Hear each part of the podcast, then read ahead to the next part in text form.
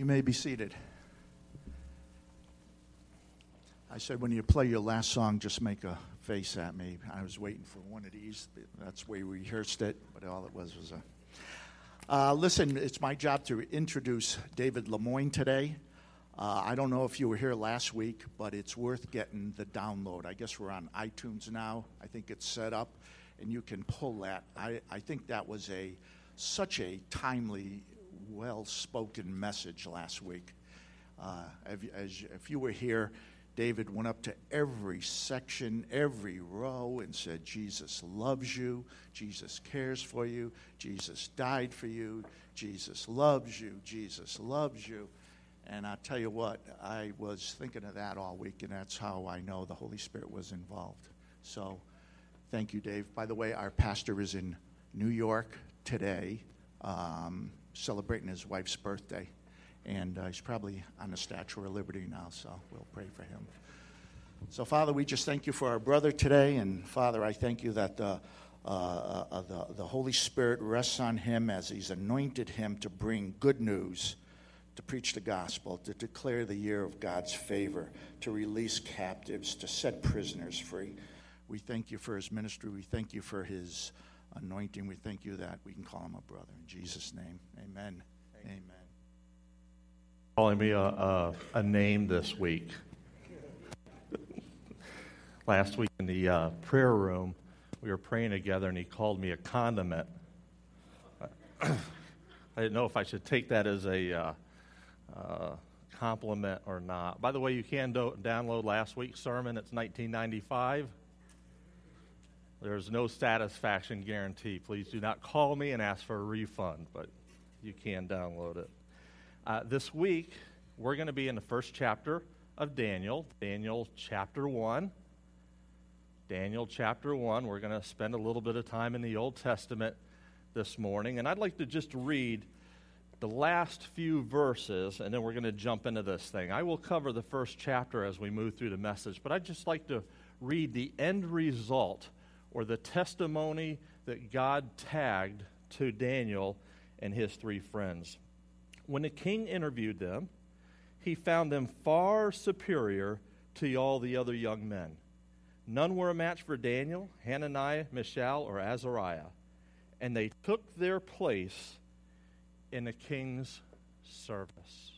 There was no equal to these four young men, and at the end of their three year seminary training, in the church of Babylon, no one could find anybody that measured up to these four men that God handpicked and placed in Babylon. You know, Christians today, we're confronted with many questions. Think about this for a moment. How can we remain faithful to God in a world that rejects Him?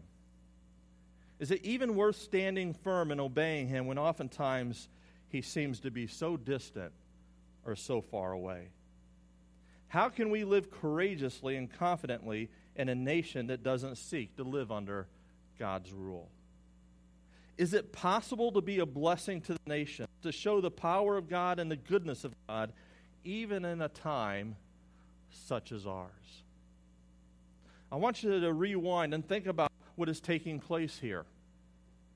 Daniel and his three friends are huddled up on the sofa and they are banging out on their Xbox One. Maybe they're playing Call of Duty. Maybe it's Madden 16. Maybe it's some other game. But they are laying into the Doritos. They're hitting the Kool Aid. They're playing the video games. Maybe they take a break. They get the Nerf guns out. They chase each other around the house with a Nerf gun war. We don't know exactly what's going on. Maybe they're laying and lounging around the pool. We don't know exactly what's going on in the life of Daniel and his three friends at this moment. But what we do know is that the Babylonian army ransacked their city and rounded up these four young individuals along with others, and they snatched them and they uprooted them from their home and they took them on a long journey to a foreign land and a foreign home. They were no longer surrounded by their family. They were no longer attending the temple. They no longer had uh, access to their community at large a foreign king with a foreign army invite, invaded their homeland and snatched them up and ripped them out of their homeland and took them to a foreign place. And that King Nebuchadnezzar had one goal in mind he wanted to brainwash them, he wanted to break the youth down. He wanted them to unlearn everything that they had been taught for those 16 or 17 years in their homes and the enemy wanted to completely eradicate anything and everything of the Hebrew nation and of the Hebrew God and of the Hebrew community, and he wanted to infiltrate them and brainwash them so that they would start speaking and thinking and acting like the Chaldeans, the Babylonians. This is precisely what took place in the life of Daniel. See, Jeremiah warned God's people that over time Israel had this habit of rebelling against God. They had the Word of God, they understood the Word of God, they had the priests, they had the pastors, they had absolutely no excuse whatsoever. But they rebelled against this one true God. And time and time again, they spiraled downward. Things got tough in their life. They cried out for help, and then God was Johnny on the spot, and He rescued them.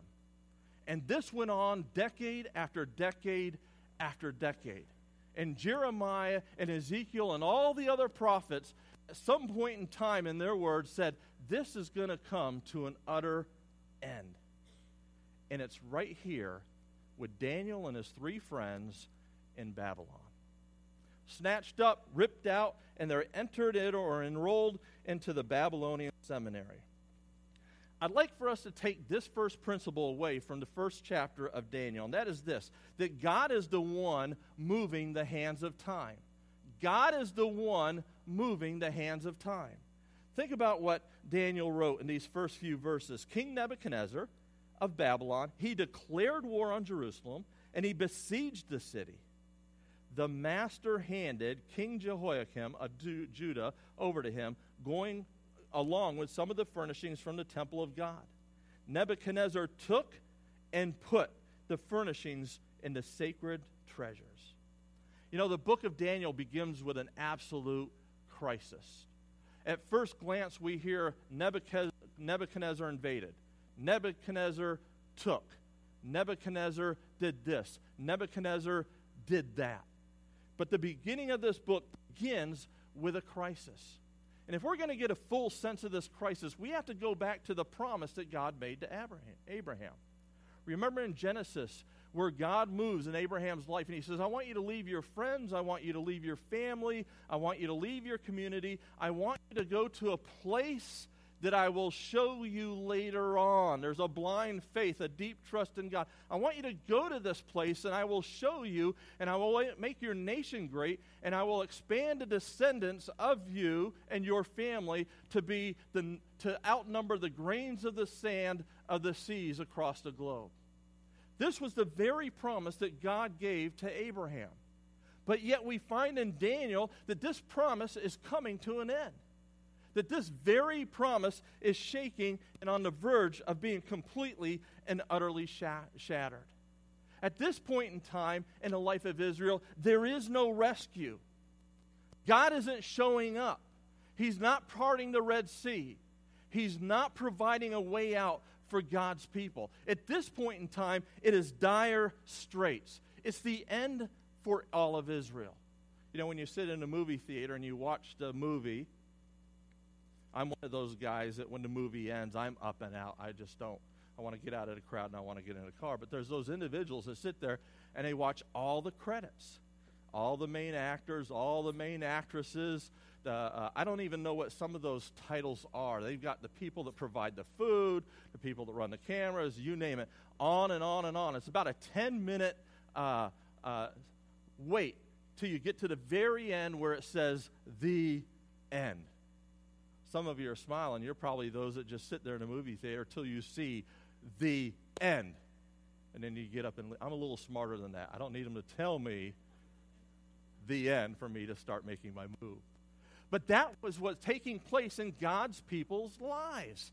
That God was saying, the end. It's done. I'm not going to rescue you.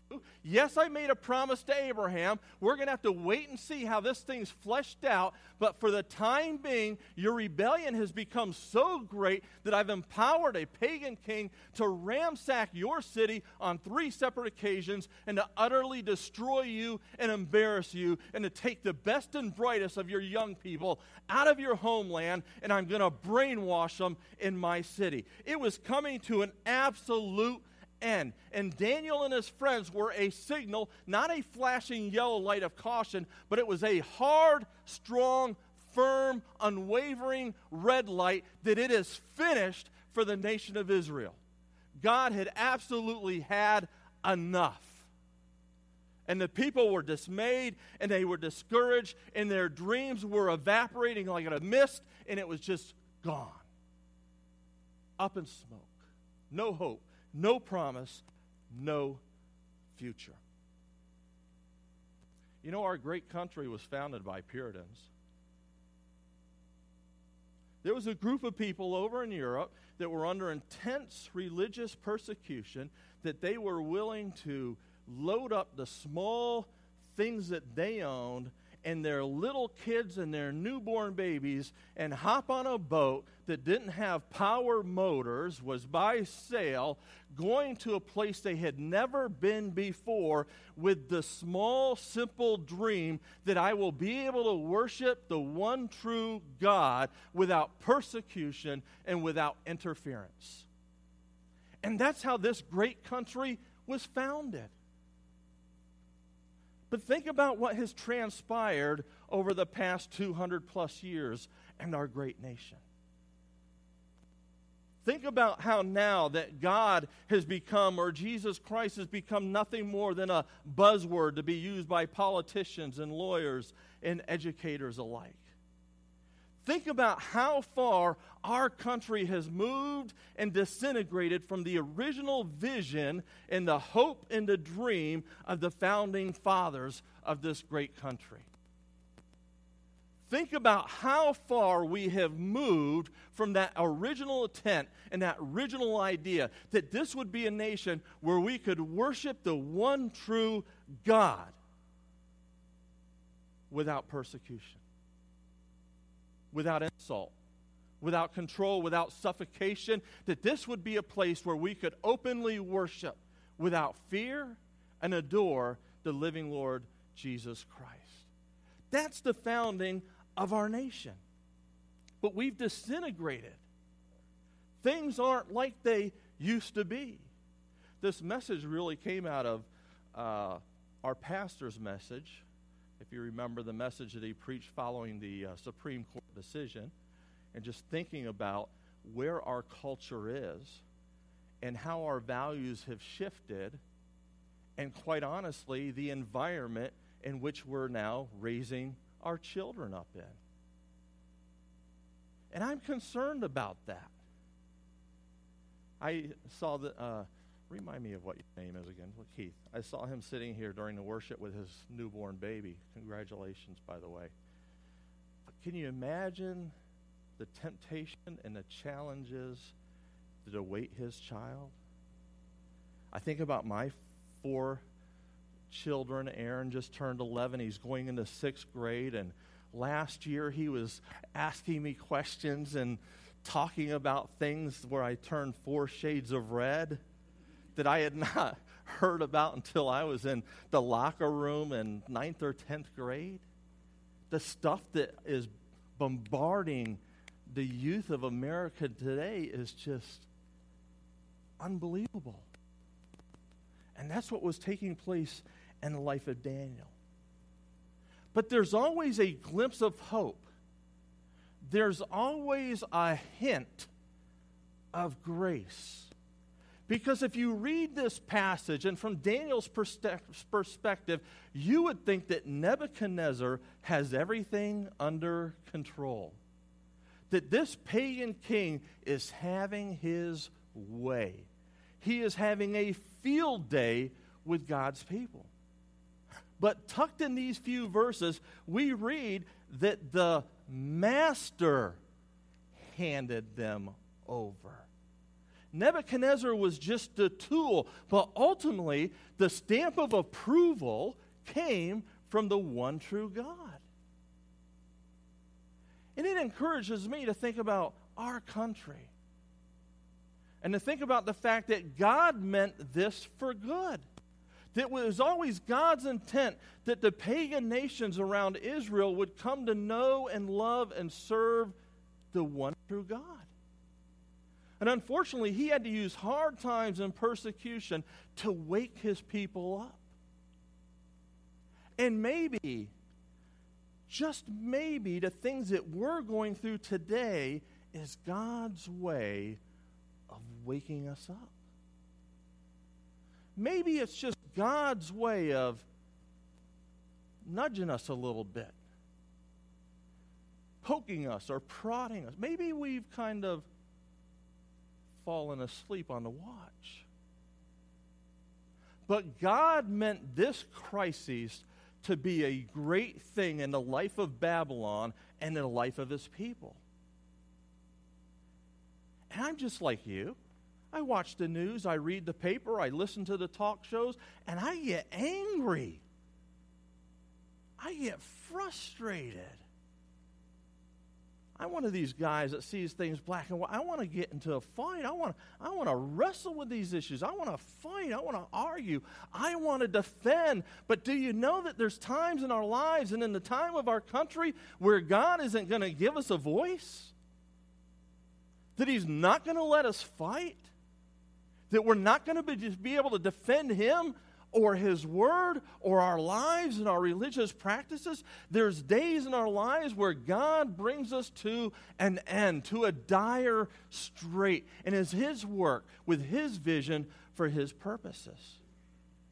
So when we turn on the news and we listen to the radio and we read the papers and we talk to our friends and we hear about the discussions around the water cooler at work, or when our kids come home and they start talking to us about things, we need to understand that no man here in this world is in control.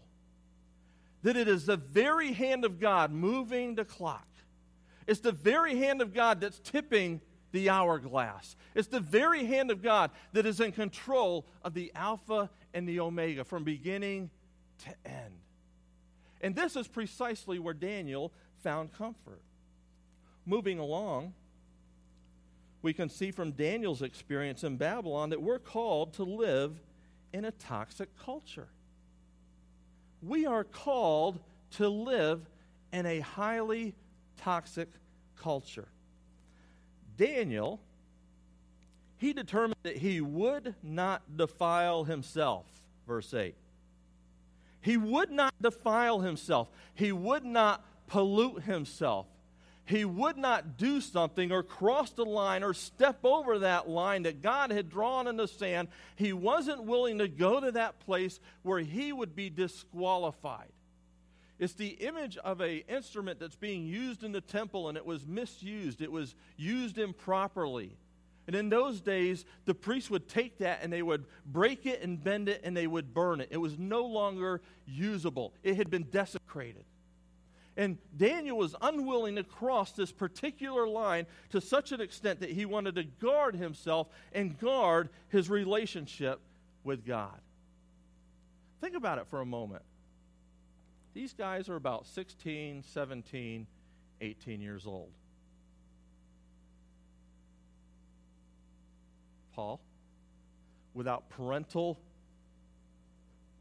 guidance or with parental supervision. Now, I know what most 16 year olds would get involved in without any type of guidelines or boundaries or supervision when we turn on a channel and we see the commercial, it's Vegas time, baby. What goes on in Vegas stays in Vegas. Your average Ruth would not be constrained by any morals or values. They would see this as an opportunity to just basically live it up. It's a free for all, anything goes. But not Daniel and his three friends. Not Daniel. He wasn't willing to cross that line. He understood God's word. He understood the dietary laws in Leviticus chapter 11, verse 17. He understood that there was a law or a boundary that God had placed in his life that he was unwilling to cross. He simply wasn't going to partake of the king's food and the king's wine.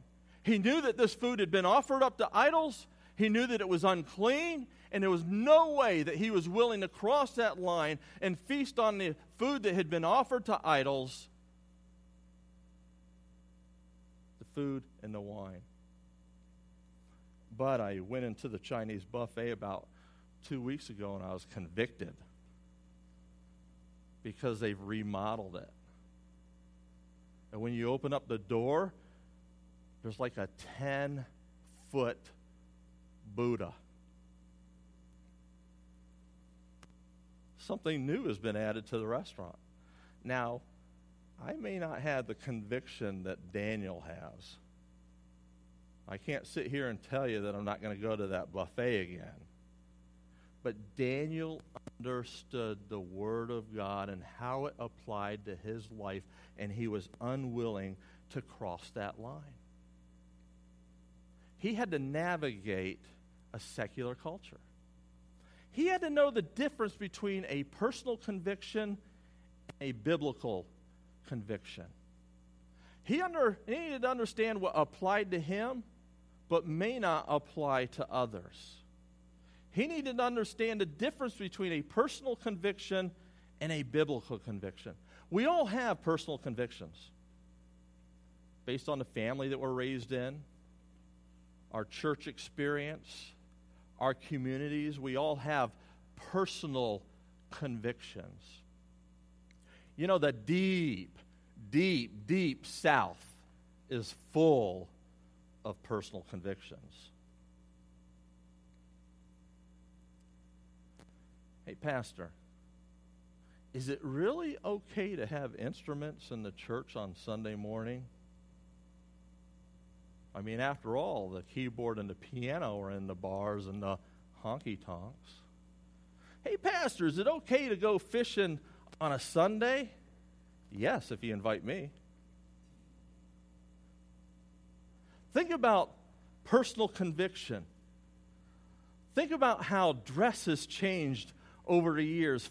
rewind, and how would the women be dressed in today's churches?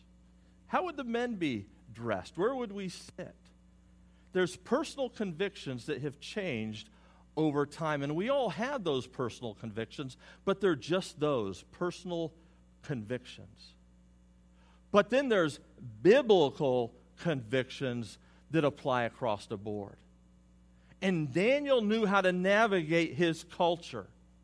He knew how to tiptoe, he knew how to walk, he knew how to move between personal and biblical convictions in a secular world. Think about Daniel's transformation for a moment. He goes through a name change. Why? Because the pagan king didn't want him having a Hebrew name attached to the Hebrew God. So all four gentlemen received new names. He was okay with that he took on the new name. Even though he knew the king wanted to eradicate any reference whatsoever to his God, he was willing to take on and live a new life in a new city with a new name. It also says that he was trained in divination.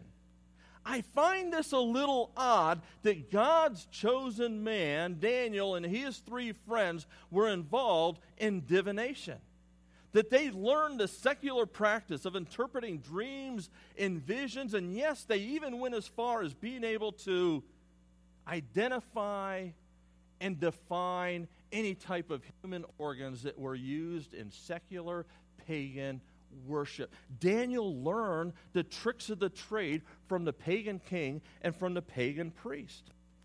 Early Jewish historian by the name of Jerome, he suggested in Isaiah chapter 39, verse 7, that some of your sons will be taken into exile, ending up as eunuchs. That his body had been radically changed and transformed so that he could serve in the king's palace.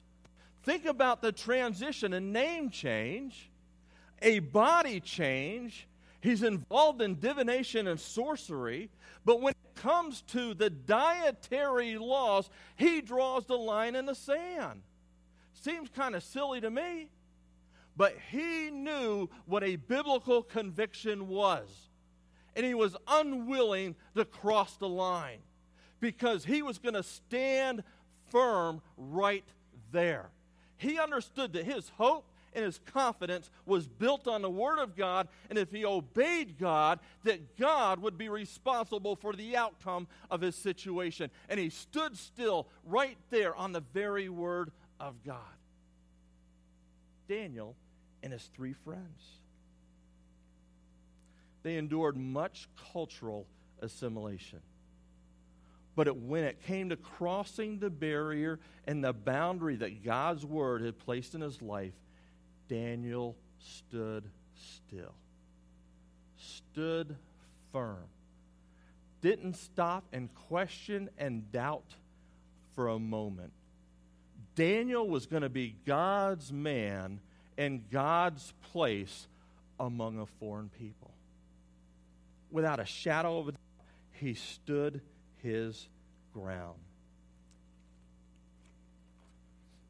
Lastly, when we look at the first chapter of Daniel, we can see that he maintained a calm spirit under fire. Daniel maintained a calm spirit when he was under fire. Verses 12 and 13.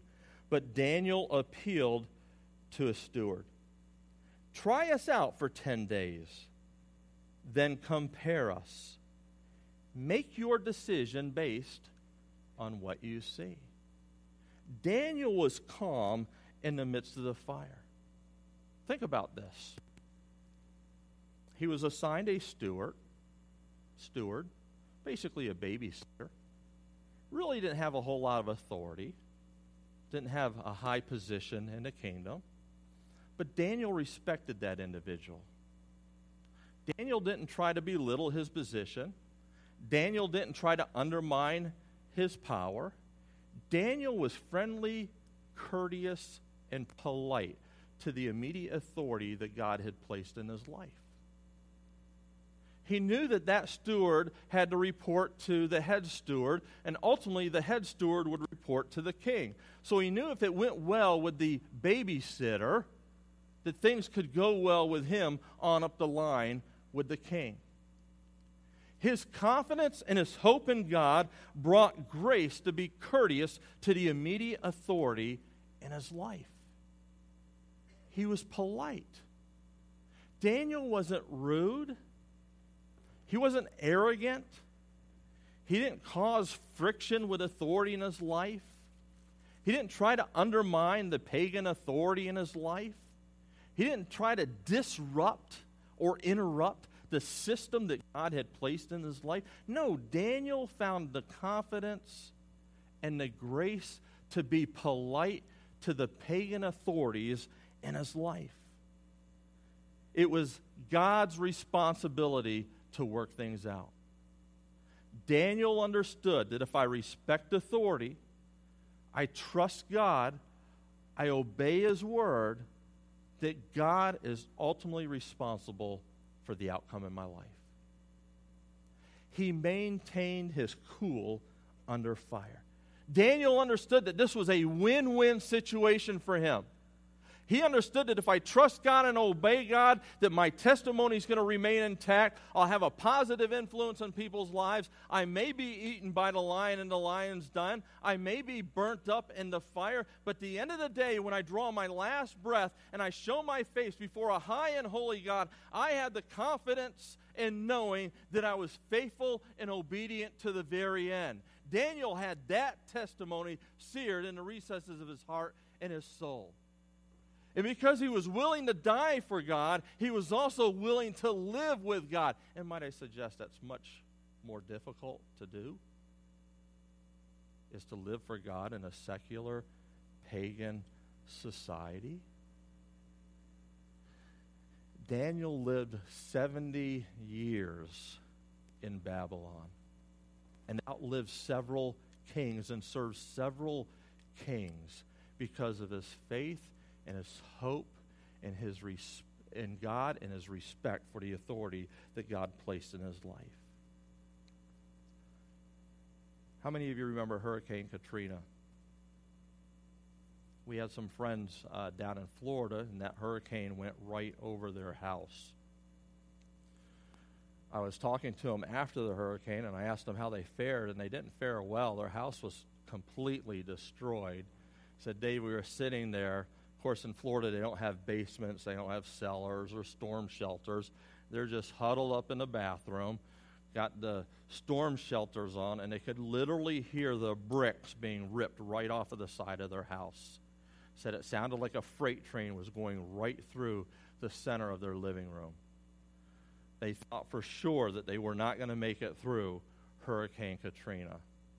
Their house was destroyed. This went on for several hours until the eye of the storm came over them.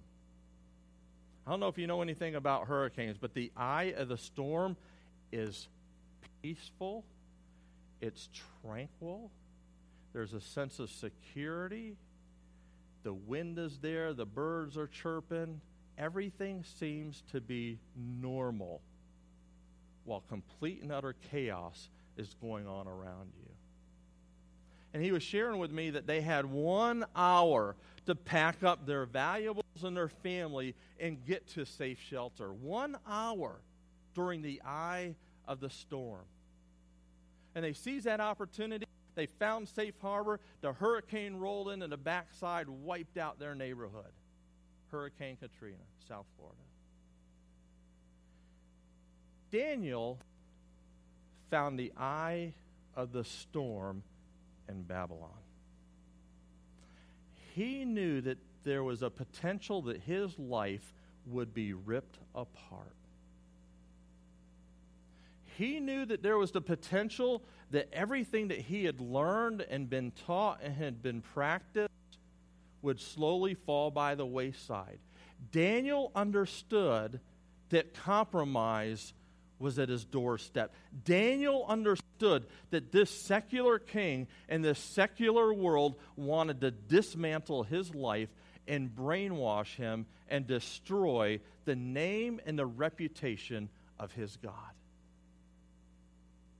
But he found the eye. He found a place of hope and peace that he could reside in, and he could endure, not endure, but be victorious over everything the hostile world threw at him. And it was in the hope and the promise of God's Word. I think there's a principle there for us, too, here living in this country, and how we interact with a secular culture and people that have different values and morals than us he didn't raise the banner sign. He didn't pick it. He didn't go out and hire attorneys. He didn't draw the line in the sand on baking a cake for people that wanted to have a ceremony. He didn't bring attention to himself. He didn't stand up and say, I got rights. Nobody's going to violate my rights. Nobody's going to step on and trample my values and my morals. You don't see any of that haughty, arrogant, self righteous spirit in Daniel whatsoever. He quietly, peacefully, with a deep sense of trust and hope in God, stood with the Word of God and obeyed the Word of God, and at times navigated the system so that he was able to maintain his walk with God and keep his testimony intact and leave a lasting impact on generation after generation for 70 years in a city or a state called Babylon. Things were going to get worse.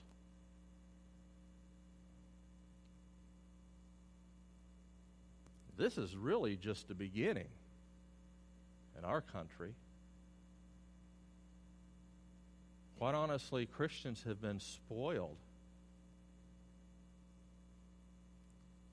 Dare I say, we're even lazy, fat, and sassy.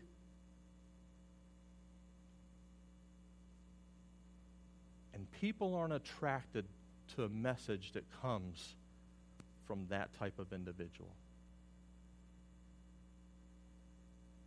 People are attracted to a message that comes from a humble, quiet, peaceful, hopeful, positive, Christ centered heart. And I believe, like Daniel, our young people are going to experience much what he had to experience if they already haven't had to do so. And I believe the Word of God in Daniel is a wake up call for God's people in the church. That we are on the threshold of a crisis. A crisis for the very heart and soul of our great country.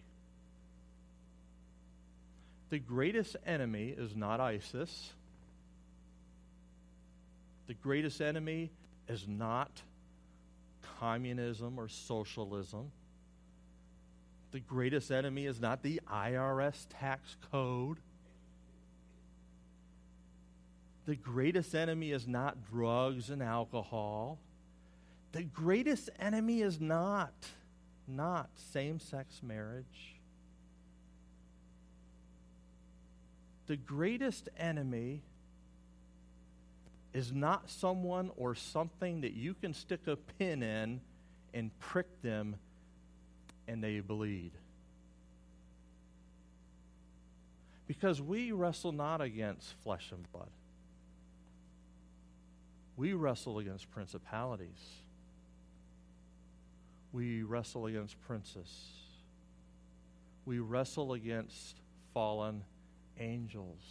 The real battleground is right here.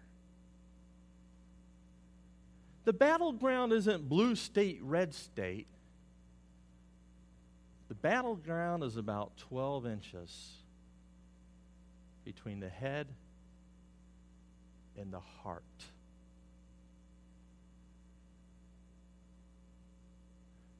And if we want to be like Daniel and we want to keep that intact, and we want to safeguard our families and our children, then, like Daniel, we need to know God's Word.